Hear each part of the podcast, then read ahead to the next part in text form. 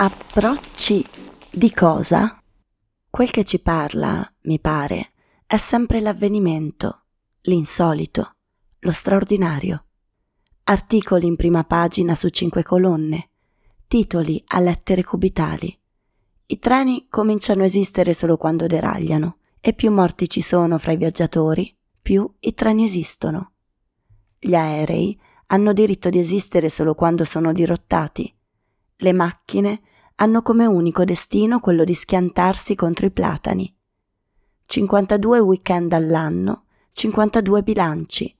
Tanti sono i morti e tanto meglio per l'informazione se le cifre non fanno che aumentare. Dietro a un avvenimento ci deve essere uno scandalo, un'incrinatura, un pericolo, come se la vita dovesse rivelarsi soltanto attraverso lo spettacolare, come se l'esemplare, il significativo, fosse sempre anormale. Cataclismi naturali o sconvolgimenti storici, conflitti sociali, scandali politici. Nella precipitazione che abbiamo di misurare lo storico, il significativo, il rivelatore, non dimentichiamo però l'essenziale, ciò che è davvero intollerabile, veramente inammissibile.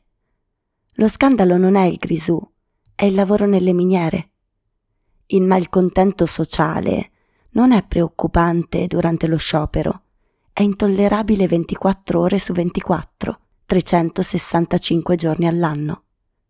I maremoti, le eruzioni vulcaniche, i grattacieli che crollano, gli incendi boschivi, le gallerie che sprofondano, Publicis che brucia e Aranda che vuota il sacco. Orribile, terribile, mostruoso, scandaloso. Ma dov'è lo scandalo? Il vero scandalo. Il giornale non ci ha detto altro che State tranquilli, ecco la prova che la vita esiste, con i suoi alti e bassi, ecco la prova che qualcosa succede pur sempre. I giornali parlano di tutto, tranne che del giornaliero. I giornali mi annoiano, non mi segnano niente. Quello che raccontano non mi riguarda, non mi interroga, né tantomeno risponde alle domande che mi pongo o che vorrei porre. Quello che succede veramente, quello che viviamo, il resto, tutto il resto, dov'è?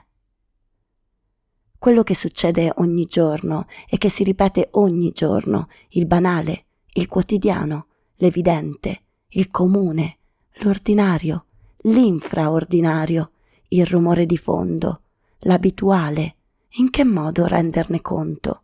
In che modo interrogarlo? In che modo descriverlo? Interrogare l'abituale. Ma per l'appunto ci siamo abituati. Non lo interroghiamo, non ci interroga, non ci sembra costituire un problema. Lo viviamo senza pensarci, come se non contenesse né domande né risposte, come se non trasportasse nessuna informazione.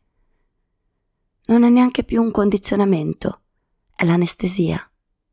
Dormiamo la nostra vita di un sonno senza sogni. Ma dov'è la nostra vita? Dov'è il nostro corpo? Dov'è il nostro spazio?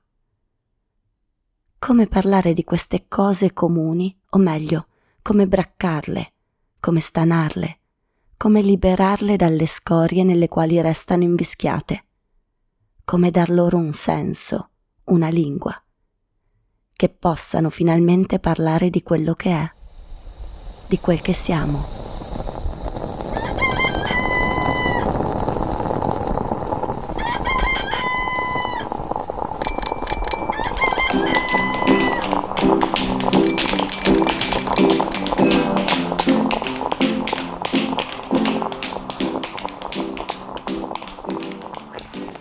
L'infraordinario di George Perec, Quod Libet, compagnia extra.